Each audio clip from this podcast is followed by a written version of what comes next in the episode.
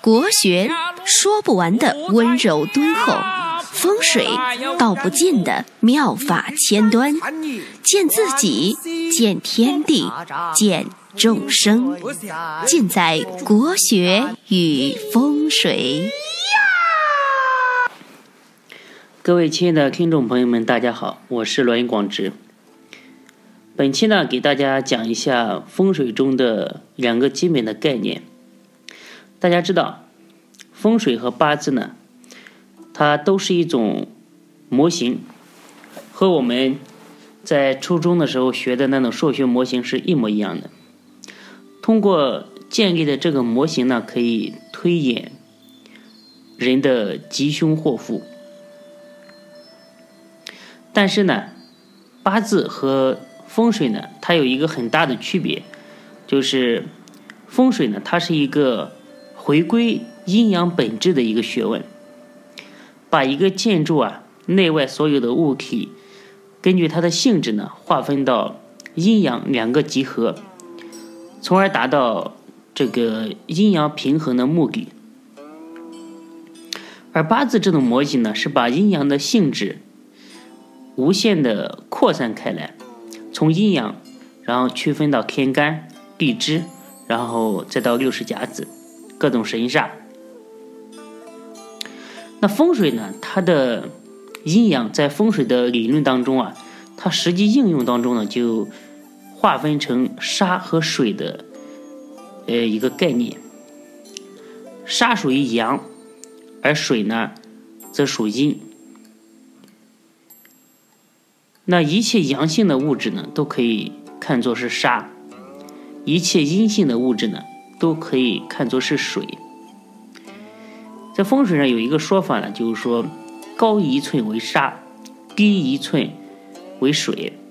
何为高？何为低？这个呢，永远是一个相对的概念。就像如果没有了阴，这个世界呢，也没有了阳。所以呢，大家要能深刻体会和理解这一种对立统一的这样一种概念。那沙属阳，阳呢，阳主动，动态的、高大的、健壮的，像家里面的外环境，比如说山、呃土坡。高楼、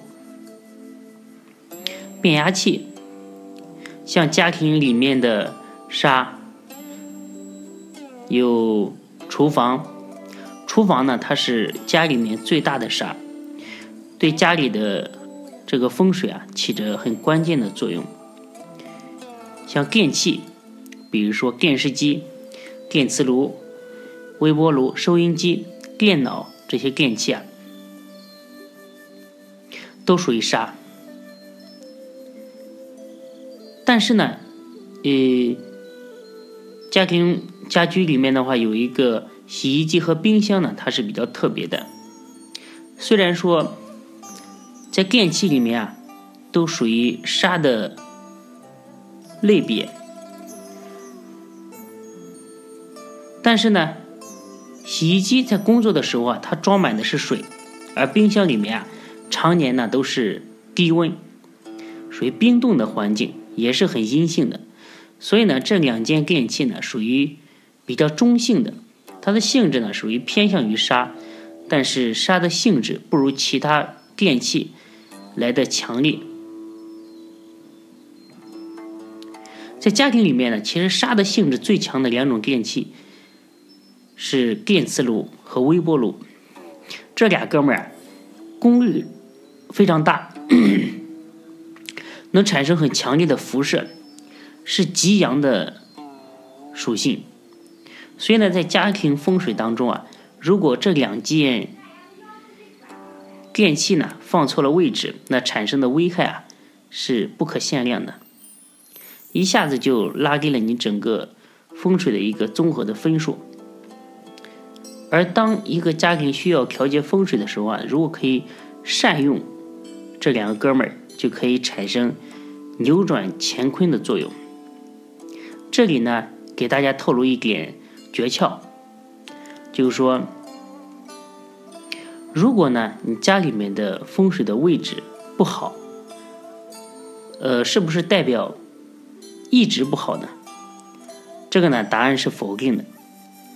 大家知道啊，罗盘呢有二十四山，我们每年呢都有太岁，比如说现在还没有还没有到猴年，立春之后才是猴年嘛，现在是乙未太岁。那未呢，在二十四山当中属于坤卦的未山。如果你家里面的未山风水不好，那在今年呢，就特别容易出问题。风水呢，它是地利和天时的一个学问，这两个一直在轮转，然后碰上了，就会有对应的吉凶祸福来发生。在去年甲午年的时候啊。有个朋友来找我吃饭，在闲聊的过程当中啊，他说他妈妈的眼睛不好，我说肯定是房子离方，就是南方呢有恶煞。后来呢，他回老家去看，就是说邻居盖的新房子啊，有一个屋檐正好有一个角对着他家，正好是离卦的方向。离主火，它有丙午庚三个山相。而庚火呢，又代表眼睛，所以说这就容易导致老人家眼睛出问题。那沙为阳，水为阴，哪些东西是属是属水的呢？从外部环境上来说，比如说大海、大江、河流、池塘、低洼的坑，这些自然水的作用是比较大的。在风水当中啊，有真山真水的说法，自然的就是真。而人工的呢，就是假，真山真水，假山假水，就是这个概念。所以呢，大家在看一些书的时候啊，看到所谓的假山假水、真山真水，就不要迷糊。在家居风水当中的内环境上来说，家里面属水的有厕所，厕所呢，它是家里的大水，一家人洗漱啊方面都在里面，所以说。在家居风水当中啊，它的位置一定要安排的很好。以后呢，怎么安排我会深入的讲解。还有比如说鱼缸、冷气孔、门、瀑布的画、大海的画，这些都是水。所以说呢，挂画也不是随便挂的，也要讲究一个阴阳平衡和谐。其实来说啊，每个人都是风水师。你目前的家庭的风水啊，是你自己来摆设的。